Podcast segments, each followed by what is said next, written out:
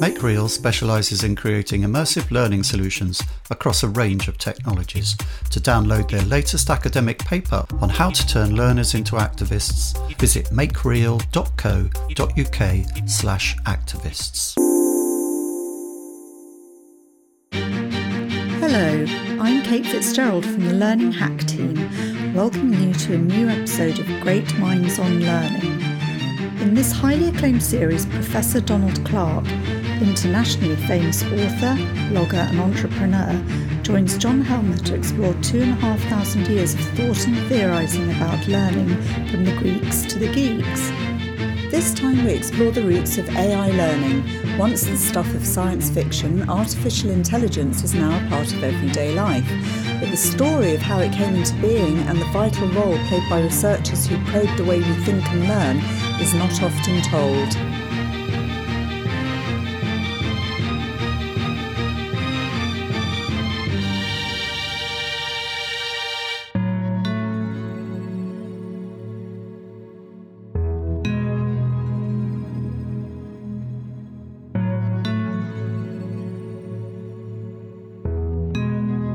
Welcome to this episode of Great Minds on Learning, the first in a new season, our fourth, in fact.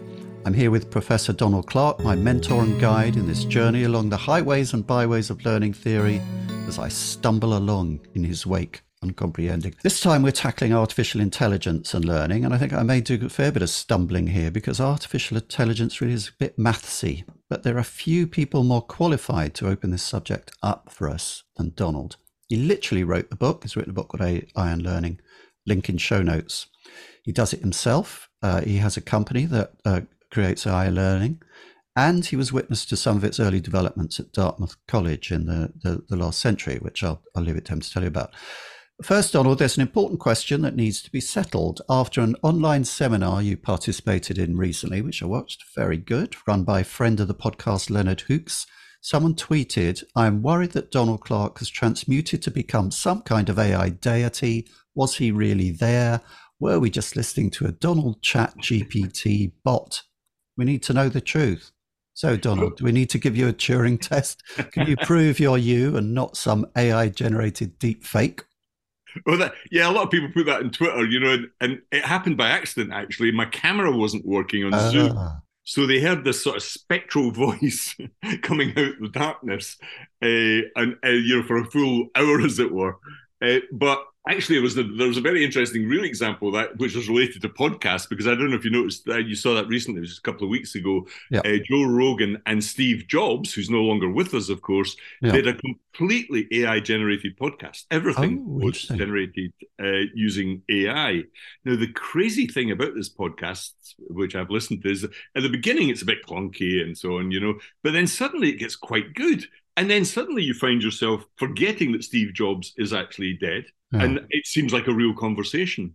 So, so I think the podcast that, that it sort of blew my mind really, but the way in which we can be drawn in. You know, we think that things produced by AI are actually real human beings. It was a real, it's almost a Turing test thing, but I really advise anybody to look that up and have a listen try and get through the first five ten minutes. It's about 20 minutes long because uh, yeah. the second half is absolutely astonishing. You know, they go into a lot of detail about real products.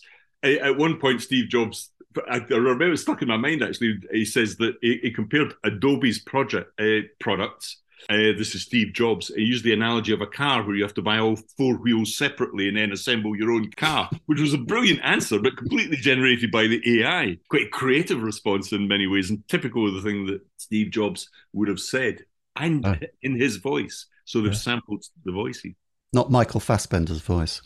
No, no.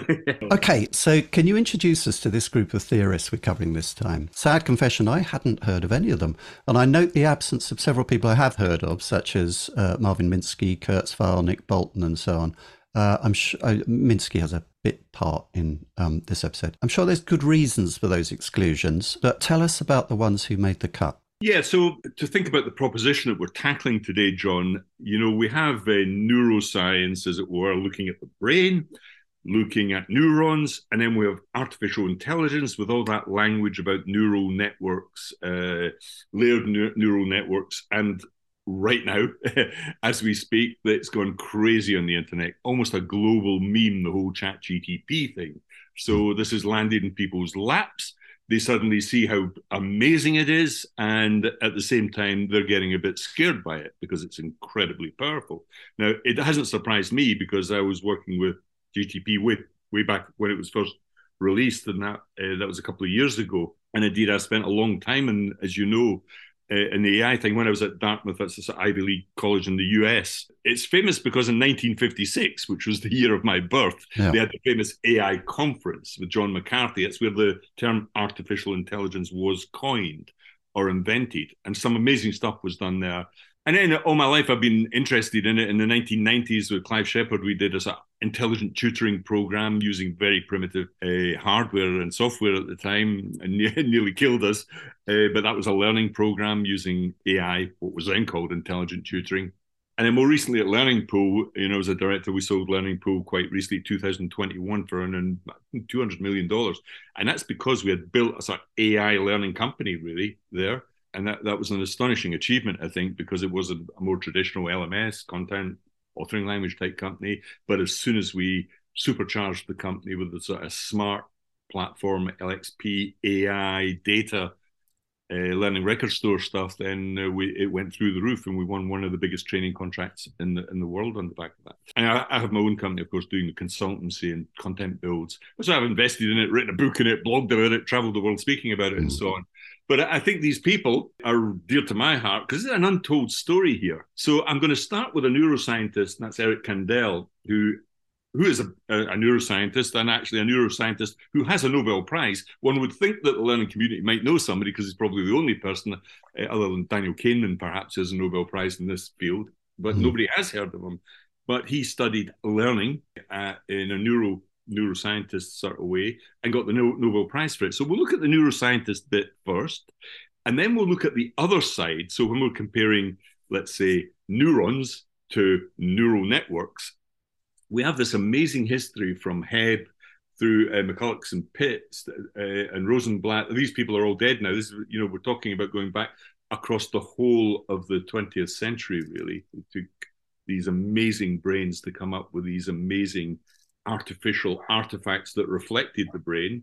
And then more recently, we'll look at uh, Rumelhart, Hinton, and LeCun. I mean, some of these names are, if you're in AI, they are the gods of AI, as it were, you know, not only for the theoretical but practical work. And then Hassabis, who's the chief exec of uh, DeepMind in London, but really the beating heart of Google. So this is a, an untold but fascinating story, I think. So let's get on with the story. Sure.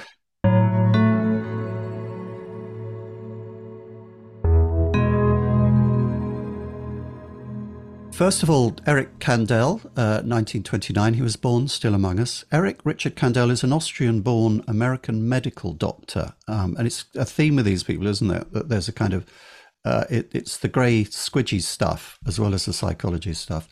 Yeah. Um, he specialized in psychiatry, a neuroscientist, and a professor of biochemistry and biophysics at the College of Physicians and Surgeons at Columbia University. He was a recipient of the 2000 Nobel Prize in Physiology or Medicine, as you said, for his research on the physiological basis of memory storage in neurons. Yeah. Important stuff for this episode. He was born in 1929 in Vienna. Um, his mother was Ashkenazi Jewish from what is now the Ukraine, uh, very much disputed territory as, as we were recording. And the family fled persecution by the Nazis uh, and moved to Brooklyn, USA, uh, just before the Second World War. I mean, that's another thing, uh, you know that that diaspora is such a theme of um, a series of uh, great minds. At Harvard, his major was history and literature, but he became interested in learning and memory. Psychology at Harvard at that point was dominated by B.F. Skinner, who we've covered in a previous episode, but people will have heard of anyway. But Kandel's work is very different from Skinner's. It's essentially centered on an explanation of the relationship between psychology and neurology. Um, um, as, as you'll probably tell us, Skinner wasn't interested in any of those things. He thought the mind was a black box. This might lead to think of us perhaps of a, as a cognitivist, but really his work on neuroscience and learning points forward to a 21st century preoccupations. Neuroscience very big since um, turn of the millennium. But Donald, what is his relevance to artificial intelligence? Yeah, well, he, he gets this Nobel Prize uh, for his work not on the human brain, which is important here, uh, but on a thing called a sea snail or a, a sea slug uh, uh, called Aplysia californica. It's about a foot and a half long. It's a sort of horrible, spongy, sluggish type creature with tentacles coming off it. It looks yeah. very strange, in fact. But it's a creature that is worth studying because it has about 20,000 neurons. And that's enough to make it a sort of active, proactive learning creature, but enough that's manageable to study in a lab. Okay, so it's got these these neurons are up. They're, the neurons in this creature are up to about a millimeter in length, so they're really quite long and big. so mm. he did a lot of very detailed lab work using that particular creature. He's neither a cognitive nor a behavioral science, really. He's what you would call a neurobiologist or a neuroscientist. Mm. He's looking for insights primarily into learning and memory, memory being the big thing here. So his insight, to jump to the conclusions for a minute, so he was the first person that recognized that the functional and biochemical features of nerves and synapses in things like snails and worms and flies, he also used the Drosophila uh, fruit flies, are not substantially different from we as from uh, we mammals and humans. Okay, so you can perhaps draw conclusions from those structures to our brains because we evolved along from that type of creature. Okay, mm-hmm. so he, he's working on these giant ma- marine slugs or snails, and had a focus on memory. You know how we uh, first of all procedural memories, and that's how the slug actually fears prey or reacts to prey, finds food at the bottom of the ocean off the Californian coast, uh, coast where they live. But he then moves also into explicit or declarative memory, the sort of facts and events that that one can recall, you know, and plan off into the future. And his finding here is that long, sort of long-term storage, what we call long-term memory, involves gene activation, the creation of a, there's new proteins and new syn- uh, uh, synaptic connections. He actually discovers this in the lab he finds that memories are actually changes or the creation of new proteins and synaptic connections. Now, that second half is really important here because when we come to Hebb and all these other people, they pick up on this idea. And it was already known in a sense by the time uh, Kandel comes along here, but they pick up on that idea. But it's foundational here that Kandel finds this link between experience of the world and biology and the neuro and the neural structure of the brain. Learning can now be seen as experience captured as cellular change. And he does that. You know, he, he, he discovers that. That may seem trivial, but nobody had come up with this before. Nobody had actually found out mm. how memories were actually being stored in the brain. And then he goes on to look at the plasticity of a brain, how it might change in many ways, okay, with molecular modifications. It's quite clear to me that the brain is a material object uh, and that there has to be, um, we now know that it's a mixture of synaptic communications, a mixture of the chemical communications and the physical or the electrical communications across the brain in terms of consolidation and reconsolidation of memories. So sorry that was long-winded, but he, he did a lot here, and he, I mean, he's just an, an amazing guy. And the fact that he did get the Nobel Prize is the big stamp of approval on his discoveries.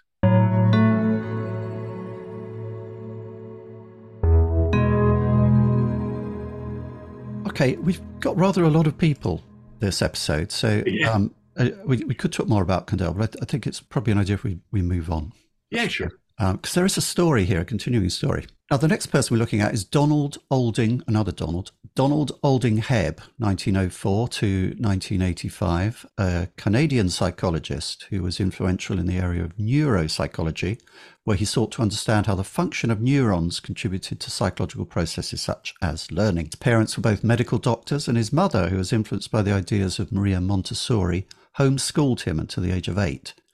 Um, after that, later on, he studied at McGill and Harvard. He's best known for his theory of Hebbian learning, which he introduced in his classic 1949 work, The Organization of Behavior. He's been described as the father of neuropsychology and neural networks. Um, that's an important term, neural networks, occurring here for the first time. Also, and here's a first, I think, um, for Great Minds on Learning, he was a headmaster, which presumably gave him the opportunity to try out his theories experimentally on beings other than rats. I should say part of the reason why I, I, I, persist with putting terrible jokes into these scripts is to prove that I'm not chat GP, GPT. Hebbian learning is also referred to as connectionism, one of a trio of isms that often gets confused. Uh, we're taking a, a little sidestep here to disintermediate these. There's connectivism, invented by George Siemens and Stephen Downes, both of whom I've interviewed for the Learning Hack.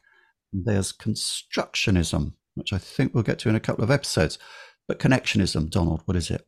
Well, yeah, I mean, Hebbian, you, you could say that uh, Donald Hebb was a connectionist, but that it's less to do with the other people you mentioned there. Really, he's built. I mean, this learning by association actually goes back to yeah. the British empiricists, and that's the philosophers Locke and Hume and Mill.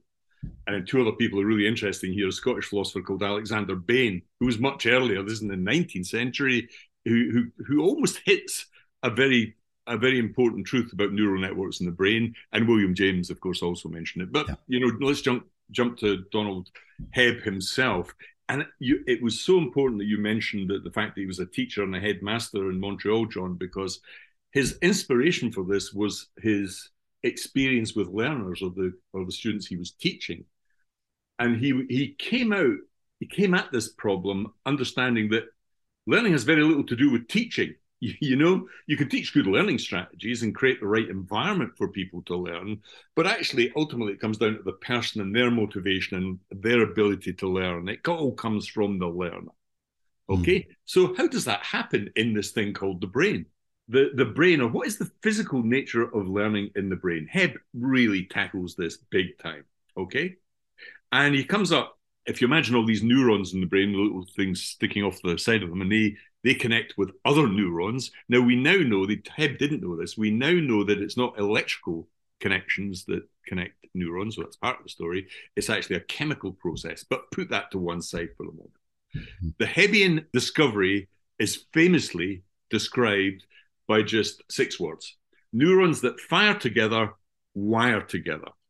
In other words, when you when we take uh, when we take that idea that Kandel had is how do we take experience and apply it to biology?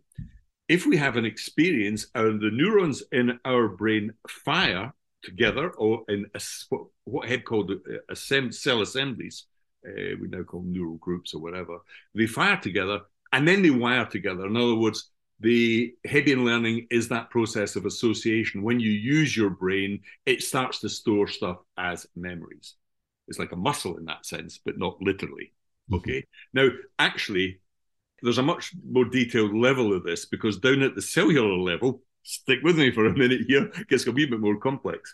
When the axon of one cell, the bit that communicates with the next, is near enough to another cell, let's call that this sort of cell B, to excite it. So one cell A it excites through its axon cell B, okay, mm. and it starts to repeatedly fire off towards cell B. Some growth or change, metabolic change, takes place in both cells. So when cell A fires, it affects cell B, and both benefit from that. Okay, so the A's efficiency, as one of the, the cell that fired B, is increased.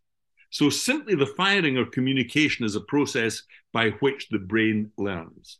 Okay, I don't know if that was clear, but neurons that start to fire together, wire together, hence we learn. yeah. uh, it sounds well, that, that sounds right to us, but nobody knew this before, you know? That's what Hebbian learning is. Mm. Okay, so it's a sort of physiological psychology, if you want, how the brain actually does this. So, and it's the first theory that really comes up with an actual mechanism for learning here or the encoding of knowledge and memories in the brain, to be more specific there. Yeah. he widens that out and, and says, well, this happens in the brain all, all, all, the time, not by individual neurons, but by cell assemblies, you know, groups of these things. He then took a leap of the imagination. This is more speculative and thought that ideas were really what he called phase sequences. Now, there's whole numbers of these things uh, firing and therefore wiring together. Mm.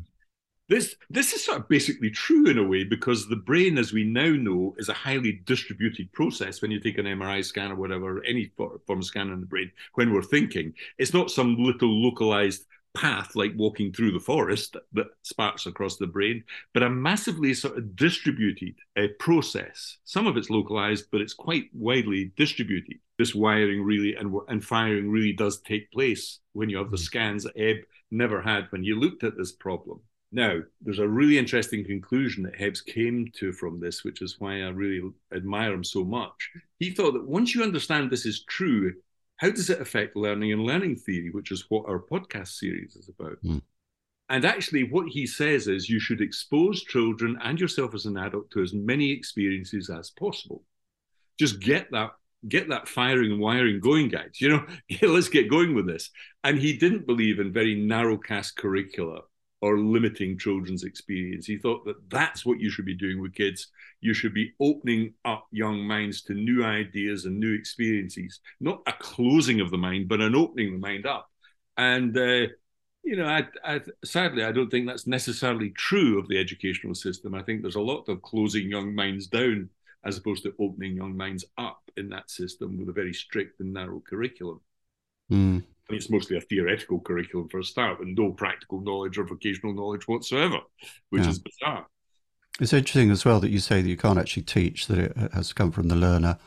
Uh, quite recently, the UK government has decided that everybody should be mandated to learn maths to the age of 18. Yes. Regardless of what they're interested in, which, which feels odd.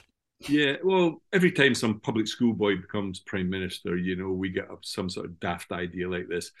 well, it, it, was Latin. I remember that. God, I wrote tons on that, debated it at the British Museum. The madness of that idea. I mean, that's recognised as just idiotic now, but now it's maths because it's because it's Rishi Sunak and he's an economist by background. You know, this is just the arrogance of of the the private school system. Really, I think in the end of the day, and no doubt it will be some other thing coming along here, but the idea is plainly absurd. Let's leave it at that. Actually, there might be one other thing that's mentioned with Hibbs because there was there was I think it's it's a balance here. There's that dark side to Hibbs as well. Oh yes, yes, the, uh, yeah. the torture. Well, that's right. I mean, the, the American government realized that he was onto something here, and at the same time, this was the Cold War. They we suddenly had all these confessions by American spies in Russia and mm. others and the American psychologist suddenly went, God, these Russians are onto something. How did he get these people to confess? Yeah. Yeah. Manchurian course, candidate and all that stuff. Yeah. yeah. That's right. And the, the Russians had struck upon something which Hibbs had studied in detail, and he took his work, in fact, on sensory de- deprivation. And Hibbs, to be fair, had used student volunteers. It wasn't sort of, you know, torture in that sense. Yeah. But the CIA has now subsequently found through declassified documents funded a lot of research in this area, and the Americans. Uh, you know, sadly, I think through to Guantanamo and waterboarding, uh, actually they started to do this, and it all came out of the Cold War. But let's not pretend that it's gone away. But I wouldn't blame Hibbs for this. He's he's long dead, as it were. But uh, let's not pretend that the, there can be a dark side to discovering how to manipulate the brain. Uh, okay, let's be charitable and say they were bringing balance to the force. We hope this podcast ups your knowledge about learning. But did you know learning podcasts, that's audio training created according to evidence based principles, is a powerful and fast growing medium? Assemble You is an audio first provider with a ready built course library to help your people improve productivity, leadership, well being, and more in their downtime. Assemble You also creates audio courses unique to your company or institution. Try it free today at assembleyou.com slash greatminds, all one word. So moving on, Warren Sturgis McCulloch, 1898 to 1969, and Walter Pitts, 1923 to 1969. They died in the same year. McCulloch was an American neurophysiologist and cybernetician born in New Jersey, uh, like Bruce Springsteen, and originally destined for the Christian ministry, unlike Bruce Springsteen. Studied at Yale and Columbia, qualified as an MD again, and worked at a hospital for the insane. Later was a professor of psychiatry at the University of Illinois at Chicago, and then MIT. And he's most famous for the results of his work with Walter Pitts, the other part of this tufa. Pitts a very different character, was a logician and mathematician who worked in the field of computational neuroscience. Born in the Motor City, Detroit, he was an autodidact and a prodigy, and from a family that gave not two figs for learning, uh, it seems, and considered him a freak. At the age of 12, over three days in a library, he read Bertrand Russell's Principia Mathematica, then wrote to Russell a letter telling him where he'd gone wrong. Russell was so impressed and taken up with his analysis, he offered him a place at Cambridge, the age of 12, which Pitts, perhaps unsurprisingly, didn't take up. At 15, having kept up his correspondence with Russell, he ran away from home and his awful family to Chicago, where Russell was a visiting lecturer and attended those lectures. And then he continued to hang around at the University of uh, Illinois in Chicago. Um, and it was there he got together with McCulloch eventually, who took him in um, because he was homeless at the time and not officially registered with the university. He had some kind of menial job someone had found to found for him there, rather than actually being registered as a student. He was an unusual person. We'd call him neurodiverse nowadays. I think he refused to sign his name on anything. Didn't even want his name to be attached to his work. Nevertheless, together with McCulloch, he authored two absolutely groundbreaking foundational papers Donald, this stuff gets pretty complicated, and your mission impossible, should you accept it, is to explain their breakthrough in terms that even a humble Englit graduate can understand. Yes, now we're getting to the heart of the matter because they, these two extremely bright people, you know, so McCulloch Pitts especially was clearly a genius. Yeah. But they were the first to create this link or create a mathematical model of a neuron. That sounds trivial, but it was a massive task. And it was inspired by the concept of a biological neuron. So this is where we get to this comparison between the biological brain and what how we can build uh, something similar to or be inspired by the neural structure to give us artificial intelligence. This is the beginning of this journey. And we have to be careful here. Just because the word neuron sounds like neural network doesn't mean to say they're the same thing. Mm-hmm. But one did inspire there. It's a bit like flying. You know, we didn't learn to fly by studying the flapping of wings of a bird. We invented another form of technology that did it more efficiently using thrust and uh, and, and, engines. So it's sim- inspired by, but not the same. Okay. Now, to to get down to the detail here, uh, they start with what we know about the brain. So we know we have these neurons, we know that they're networked, we know that they communicate with each other, the whole Hebbian learning story. That we know is true. Okay, so what these two guys come up and they call them neural networks, or they call them nets actually. Originally, that was the, the, the term they used. So if you take one of these individual neurons, they have soma and axons. So the synapses, the spaces between these cells that communicate with, with each other, between the axon of one and the soma of another, a bit like two aerials, one on each, if you want to call it that. Uh, at any moment, every neuron has a sort of threshold. It's a bit like listening to your television. You can't you can't actually hear anything on the volume button until it passes a threshold where your eye, ears can suddenly hear it. Hmm. So every neuron has this threshold, and now that has to be exceeded by excitation to initiate an impulse and communicate with the next neuron. Now, their breakthrough, a massive breakthrough, through was to represent all this in propositional logic or mathematics. So mm. they're replicating what actually happens in the brain in mathematics. Okay. Yeah. Now, this goes back to Leibniz. This had been uh, speculated upon, of course, before, uh, who thought, Leibniz himself thought that you could create whole propositions in the real world using this explanation. But let's let's not go too much into, into the history of this. Now, what you've got here is these neurons get preferences or synapses that come across in this model to produce an output, but it's a binary output. It's just switching on or off. Okay, so the input input into the whole process is two types. You can either excite a new cell or inhibit it, switch it on or off. That's what I mean by binary outputs. Okay. Now, what they do, that's quite simple. It's either on or off. That's the whole basis of modern computing.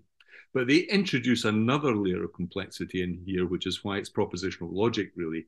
They introduce Boolean functions. Now, these are words like and. So, Donald is Scottish and British. Okay, that's an and function. Or, Scott, uh, Donald uh, is male or female. what is he? You know, uh, that, that or function. Then there's the not function. So and, or, and not. These are three logical operators. Mm-hmm. And what these two guys did, amazingly, was represent that in mathematics. And I was speculating, not necessarily that the brain does it this way, but they have things called linear threshold gates, LTGs, which mimic what they think the brain does. So they have these things called logic gates, which are mechanisms in computers that they think mimic how the brain works. They have AND gates. That's when all the inputs are on. So X and Y, all inputs on. There are OR gates where only one input is on. So it's either X or Y, only one of those things. That's what OR means. Hmm. And the neuron switches on when the threshold is passed. You know, that's what makes thought happen. Memories are created by that. Then you have NOT gates. Now that's the inhibitory work in synapse. That's holding some back, going, hold on, let's not do that. Okay. So and, or, and not, the logic of all that can produce lots of very sophisticated ideas and real thinking. Okay. Now, at this stage, remember, this is not about learning.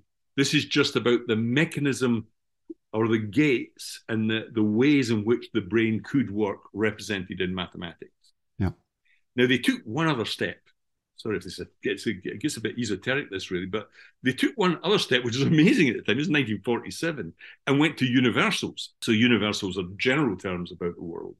Uh, you know, uh, you have individual examples of dogs and breeds of dogs, but then you have the general universal of the word dogs, meaning all dogs. Mm. They hmm. thought that they, they came up with a, a, a, mechanism for the explanation that all swans are white universals, again using the mechanisms of mathematics. They do yeah. that a bit later in another paper.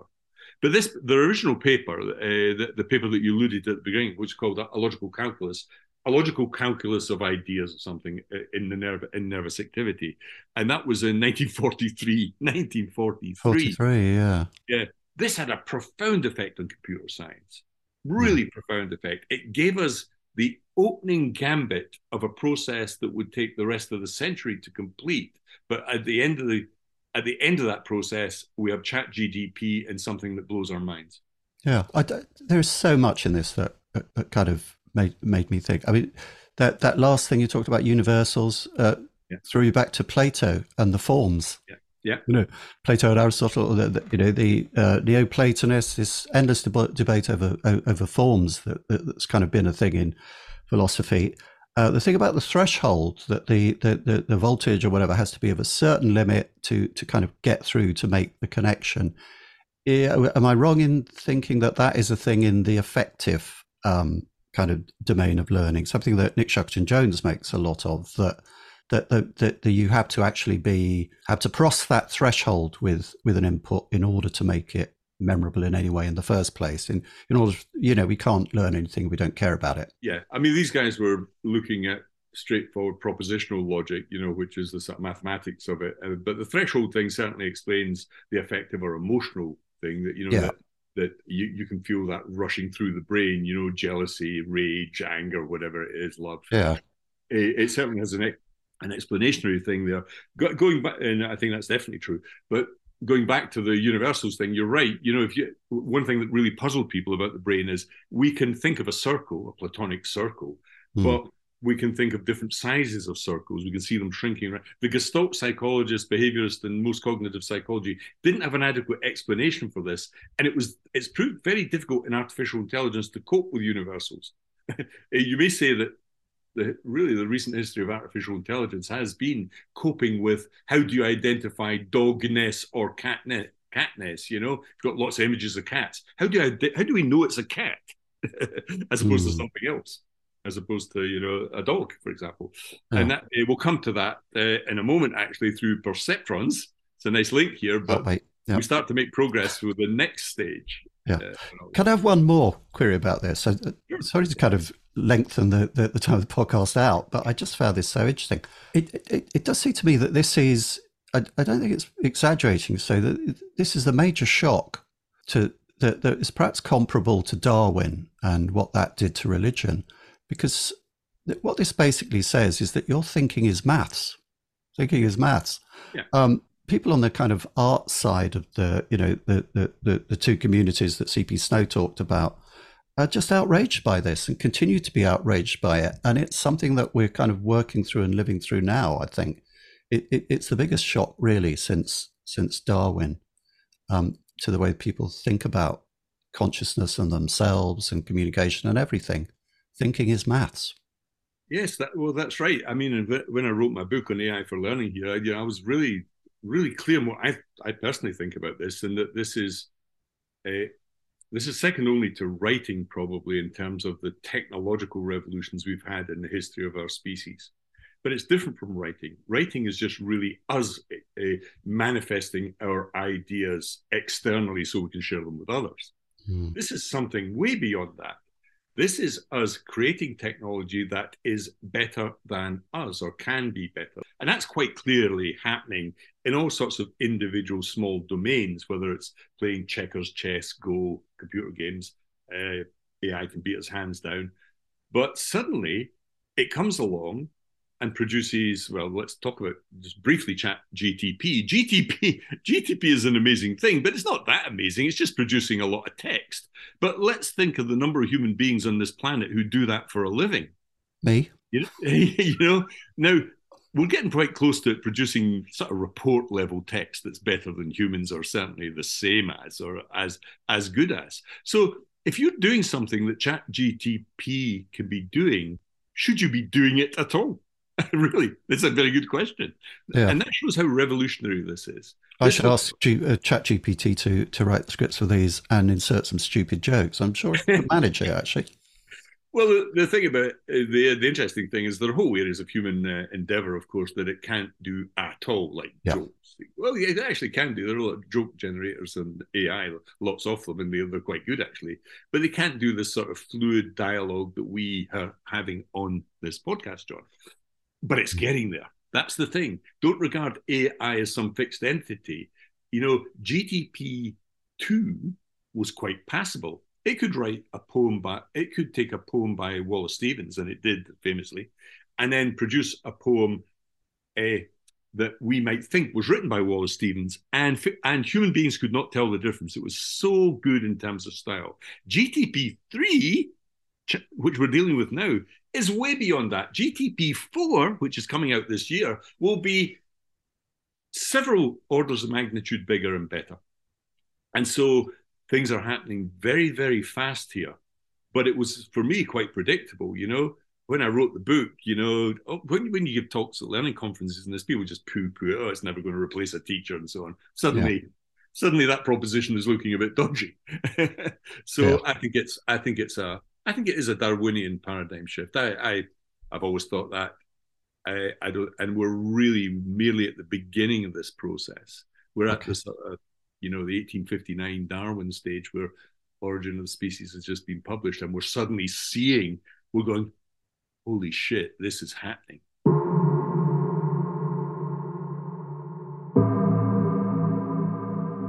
We've got a bit wide focus, and maybe we should leave some of that for, for the, the summing up at the end. But let's yeah. dive back into the detail with our next theorist, Frank Rosenblatt, uh, born 1928, uh, died 1971, an American psychologist sometimes called the father of deep learning.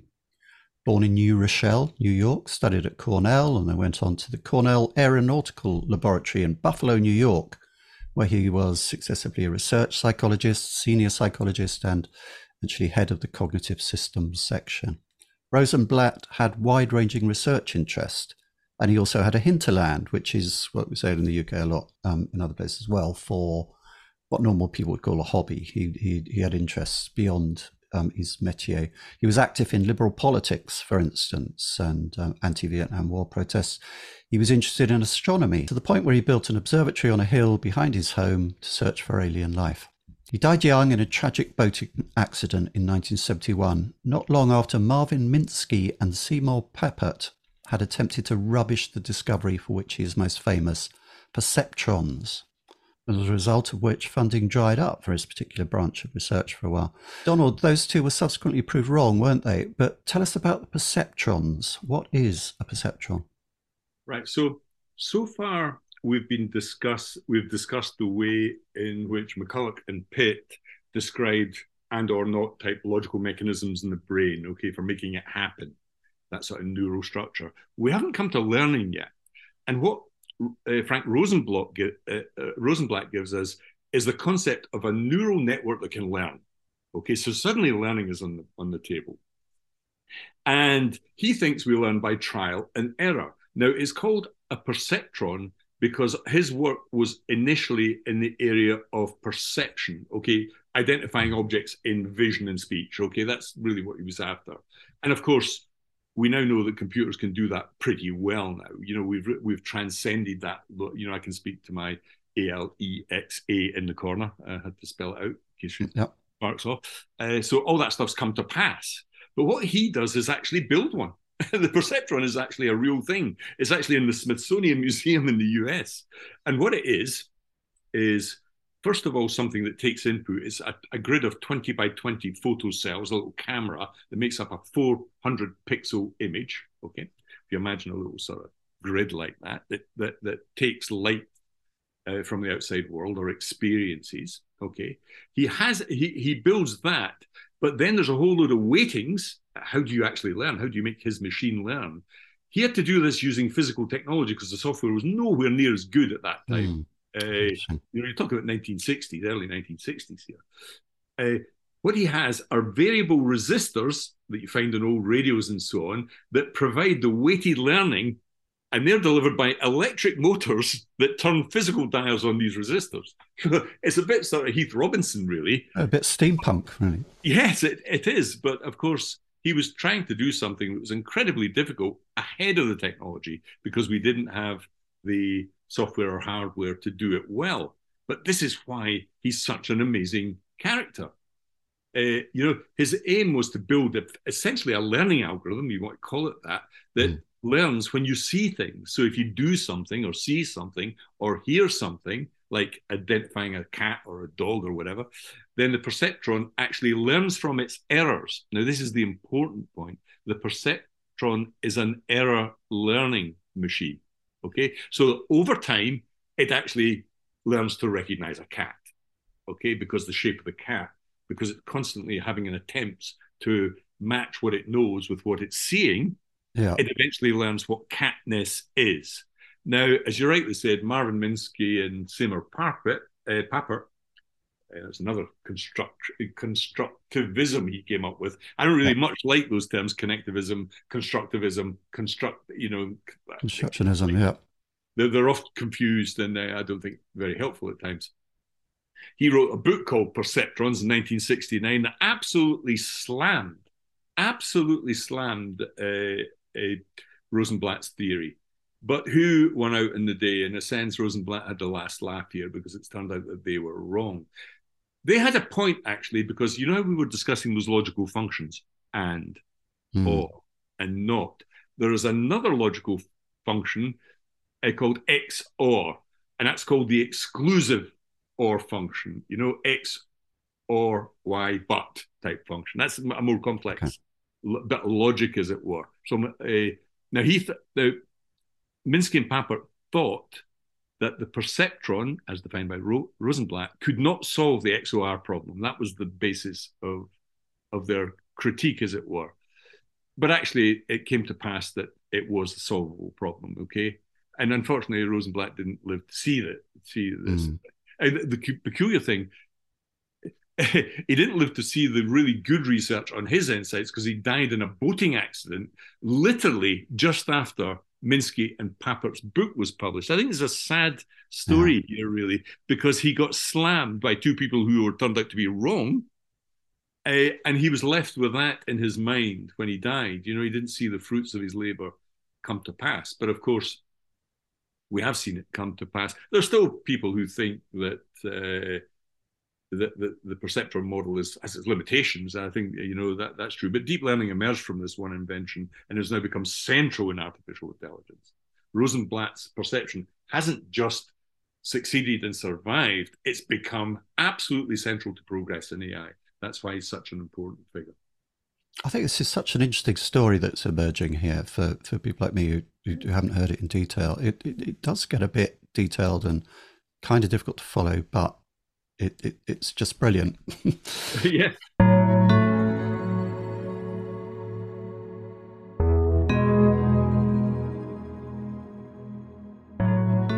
So let's carry on. David Everett Rumelhart, 1942 to uh, 2011, and Geoffrey Everest Hinton, born 1947, still among us. This is our next twofer. I like the word perceptron because it makes me think of 1960s science fiction shows on TV, like Doctor Who. We are the perceptrons. But I'm less attracted to the term we're going to encounter next back propagation. To be honest, it sounds a bit mucky, a bit agricultural, but I'm sure after you've finished explaining it, Donald, it will be my new favourite word. So, to whom do we owe this particular coinage? Let's find out. David Everett Rumelhart was an American psychologist who made many contributions to the formal analysis of human cognition, working primarily within the frameworks of mathematical psychology, symbolic artificial intelligence, and parallel distributed processing.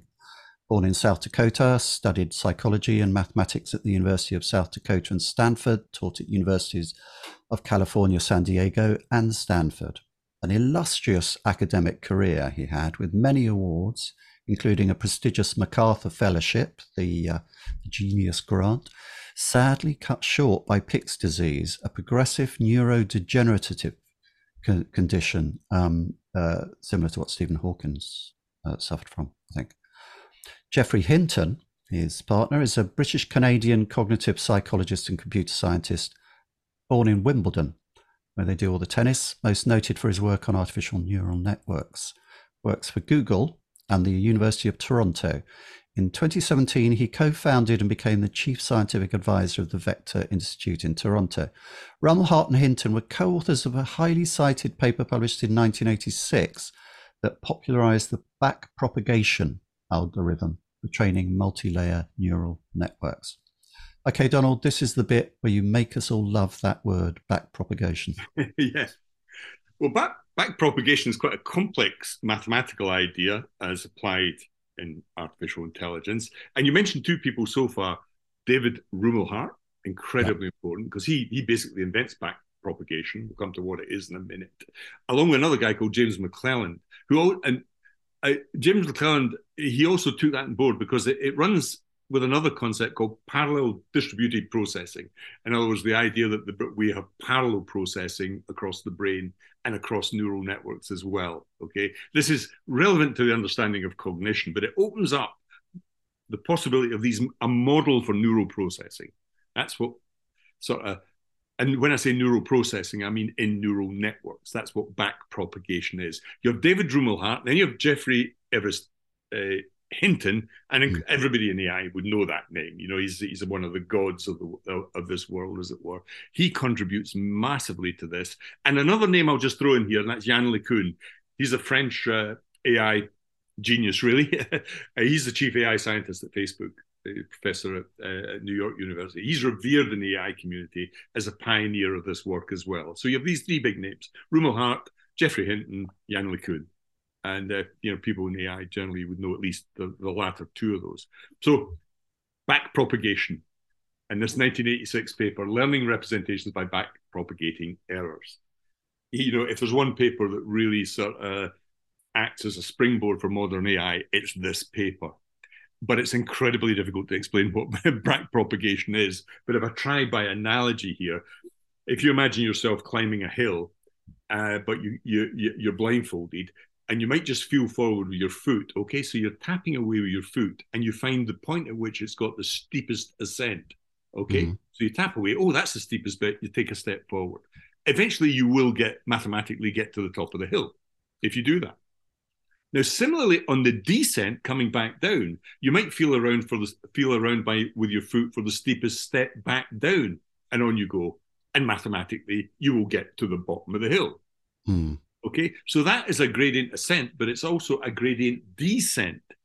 Now, when you get these gradient descents in these perceptrons that we've been talking about, what you're doing is tweaking the weights as you go to lower the error rate. So this is all about you may call it optimization. Yeah.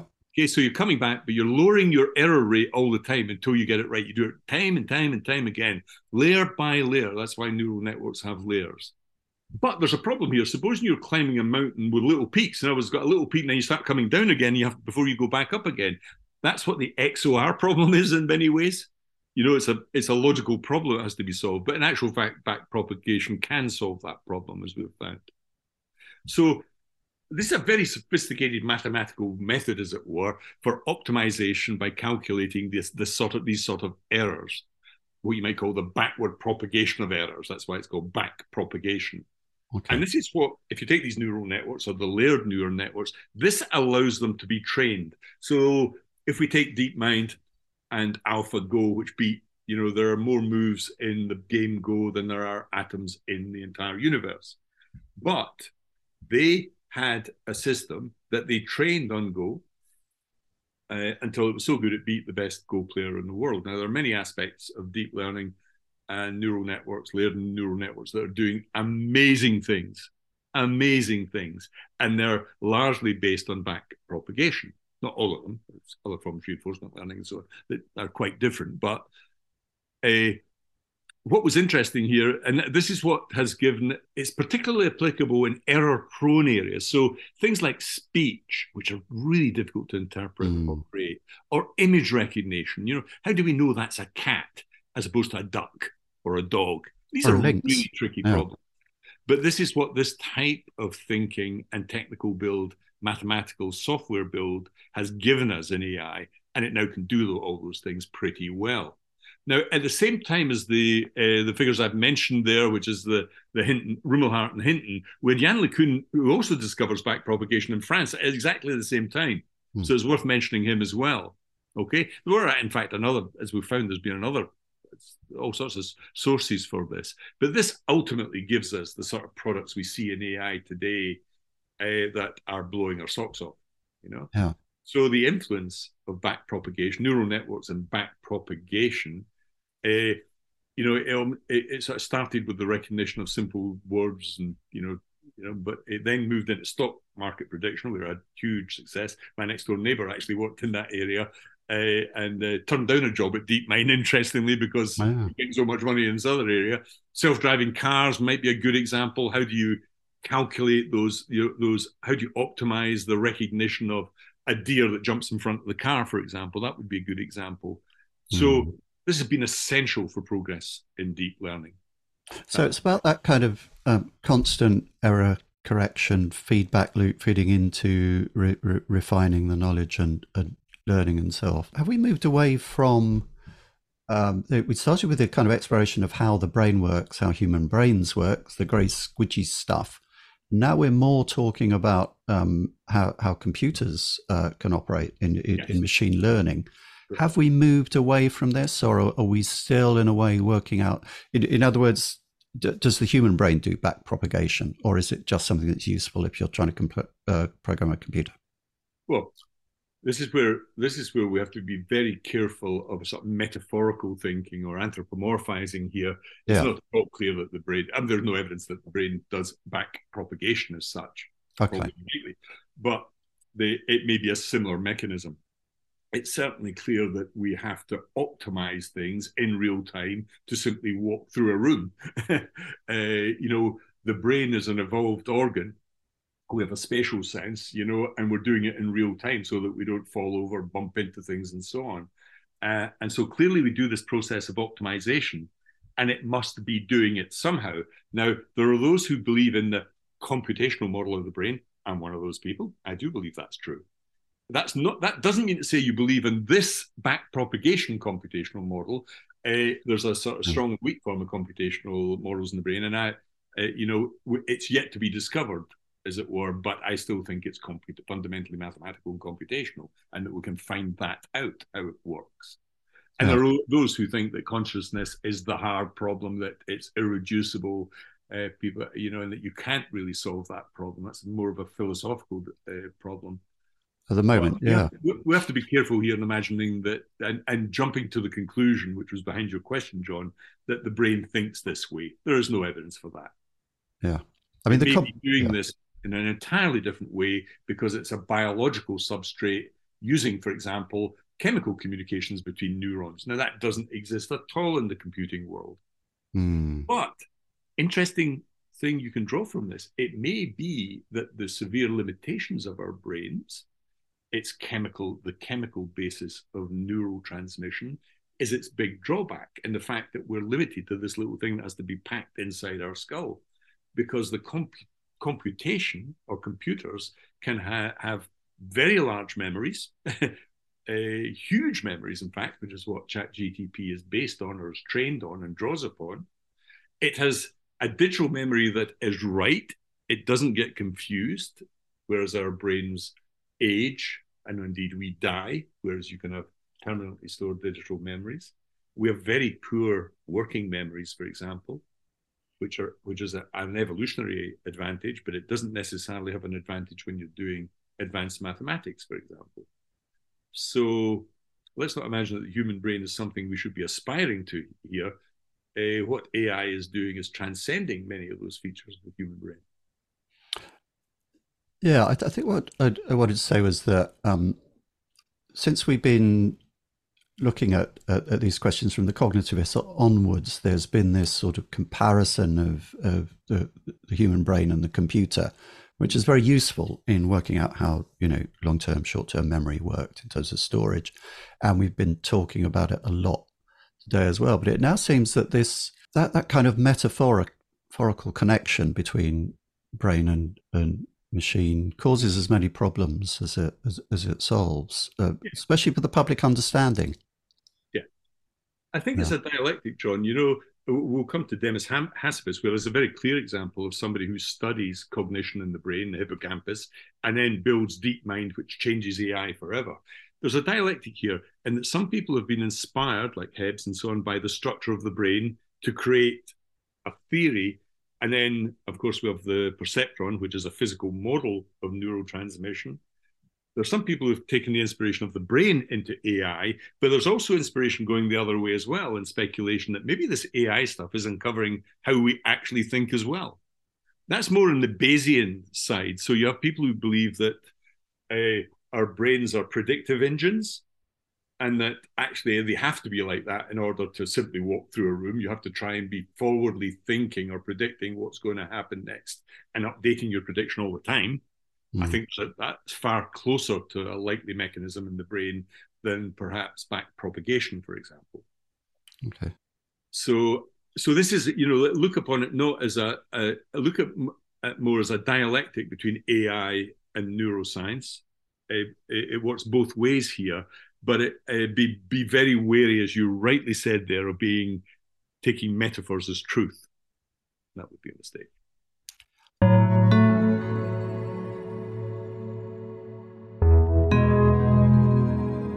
Okay, let's move on to Demis Hassabis, now born 1976, starting to make us feel very old.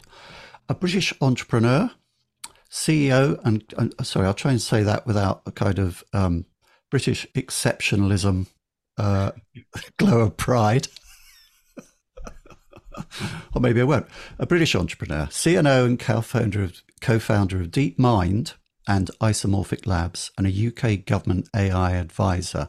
Um, maybe the education department ought to listen to him. Born in London to a Greek Cypriot father and a Chinese Singaporean mother.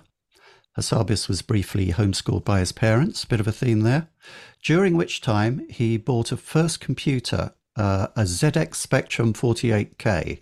And many of our listeners now will be um, getting very excited about that, the, the nerdier ones among us, uh, which he funded from chess winnings. Um, a very successful chess player, very young, and taught himself how to program from books. Remember them? Studied at Cambridge and UCL. In his early career, he was a video game AI programmer and designer and an expert player of board games. Uh, but given the context, that last bit hardly feels like hinterland. Uh, games suddenly become very important in, in AI. Donald, I think most of our audience will have heard of DeepMind, but can you join the dots for us? How do we assess Hassabis's contribution to AI and most importantly to learning? Yeah, well, Demis is a fascinating character, really. As you say, he was British. Uh, uh Geoff Hinton was also British, uh, British born, but the what's interesting about Demis is he does come from this rather odd background, as it were, and he, he's a he's quite well known in the games world because he he he was the he was the designer, you know, conceptual guy and lead programmer of the very famous game Theme Park. Theme Park was a fascinating game because it had all this AI intelligence in it way back in the day.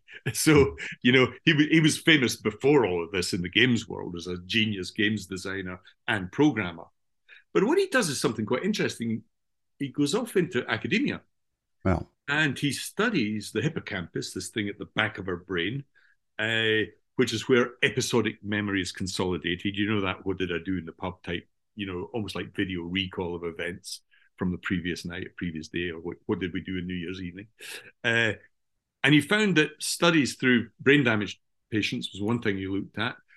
It, it, was caused by damage to this part of the brain called the hippocampus. Okay, and what you what happens when you have a damaged hippocampus is you not only lose memories, you lose your ability to plan and imagine the future. Now that's interesting. So you suddenly have this link between how we remember things and how we predict or imagine the future. It seems as though not that they're exactly one and the same thing, but they're certainly very close. Mm. This is an amazing, a fascinating insight in in in, the, in, in a way. He takes this idea, comes out academia after having written a couple of really important papers, and looks at this process of reinforcement in learning. Okay, you might call it just practice makes perfect. You know, how do you get to Carnegie Hall? Practice, practice, practice. practice. You know, that's that's what that's what that's what really matters in the learning process. So he has this link between episodic memory and future imagination and creativity and thinking what can could be the case. And he backs it up with all sorts of science. This is a guy who really knows the cognitive science and the neuroscience. And he comes up with this thing called scene construction. In other words, he thinks the brain, it's a bit like it's a bit like Roger Schank's script model.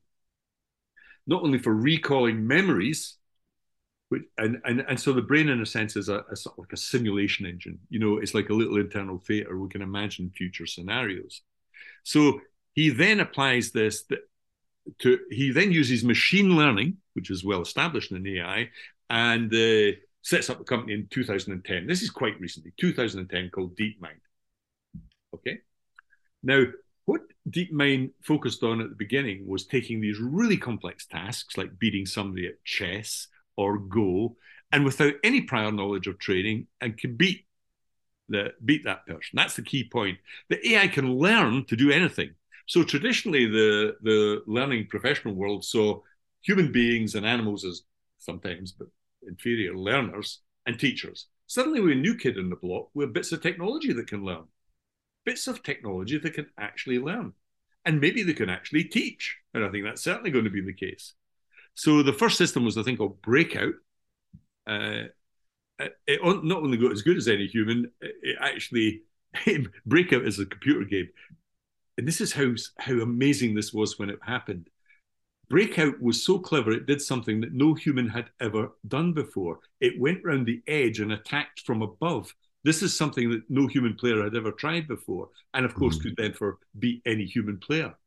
So their system became more imaginative, more creative, more competent than any human who had ever played the game Breakout in history. That's why DeepMind managed to tackle things like chess. And I really would highly recommend that people look at the AlphaGo documentary on Netflix. It is an amazing film that shows the revelation during that process of how strong. I mean, during uh, during the games, it beat Lee Sedol, who was the world Go champion. It beat him 5 1 in South Korea and Seoul. That game at the time was a holy grail in AI. You know, the, as I say, the number of possible moves greater than the number of total atoms in the universe. Uh, they trained the model by playing loads of good amateurs, applied deep neural networks, things that they thought existed in the brain, and hey presto, it beats the world champion. AlphaFold it then goes on to do an amazing thing. They have AlphaFold. That's a, a protein folding tool that predicts the 3D structure of proteins just from the amino acid sequences. This saves millions, if not billions, in research and lab time and money uh, because you don't actually have to go into the lab to predict the protein structure. This is incredibly important, a foundational thing in cancer and, uh, and many other areas of medical research. This is how fast this is developing now. Incidentally, they also reduced the energy bill by in Google data centers by 40% using the same software. So That's it's starting. So that you Keep know the bills down. Yeah, people think AI is not having any effect in the world. And you think again, guys, it's transforming the world. You know, mm. and uh, I think we should be proud that you, know that came out of London, but is one of the leading companies in the world. Is that it is the beating heart of Google now, DeepMind. So all the way from Hebb, all the successors we've been talking about, we found out actually AI using the techniques that were built slowly or surely over the 20th century can suddenly be a very sophisticated learner, can start to be competent. Of course, this is competence without comprehension. It's not conscious in any way. It's not a human being in any way, but it can do the things that human beings can do, and sometimes a lot better. And in the learning sphere, I think this is important, which is why I wrote that book on uh, AI and learning. We have to waken up here. This is hap- this is now happening. Uh, and are we using it? No, we're still doing, you know, text graphic, text graphic, multiple choice question. you know, uh, you know, it, it, it's plainly absurd that we're not using smart platforms, smart intelligent content, smart data uh, to improve the learning world because we will. Resistance is futile. You know, this is going to happen. Yeah. It's just that we seem to be ploughing the same old furrows. You should uh, say we're not using it yet, Donald. Growth mindset. Yeah, yeah. Well, yeah, yeah. Okay. We have all sorts of bullshit, uh, you know, associated concepts and words with this. But yeah. uh, to be fair, we're starting to use it because there are people like Learning Pool would be a good example of this. I think uh, one of the best examples, who suddenly got the AI message, you know, yeah. and uh, applied it for real in their technology, and they do, you know, all the training for some of the biggest, you know, people like KFC and Taco Bell, with you know, people with hundreds of thousands, if not millions, of employees, a quarter of a million who leave every month. These these are now become big data problems, but they mm. use that data in a very clever way to inform the content and the way those people are trained. Uh, I myself have been doing lots of you know, I, I, invested in an adaptive learning company that was bought for cash by Cambridge University. And there's no way that teachers can do the sort of personalization and adaptation uh, as people are vectoring through courses that software can. So that will happen. We now see content production actually happening, not only text production using uh, ChatGTP, but also image production using DALL-E and a whole rack of other tools. We'll see video production. We'll see very sophisticated things happening in the learning field over the next few decades that will change that landscape forever. And I mean, make it better, faster, and cheaper. This is really important because who would deny that it's an esoteric system? You know, that whole sort of Ivy League high end university system is built on scarcity, keeping things away from people it's not an open, democratic, decentralized system. It's a, an elitist, hierarchical system limited to the few, not the many. So hmm. I think we have a chance here, a glimpse at what may happen.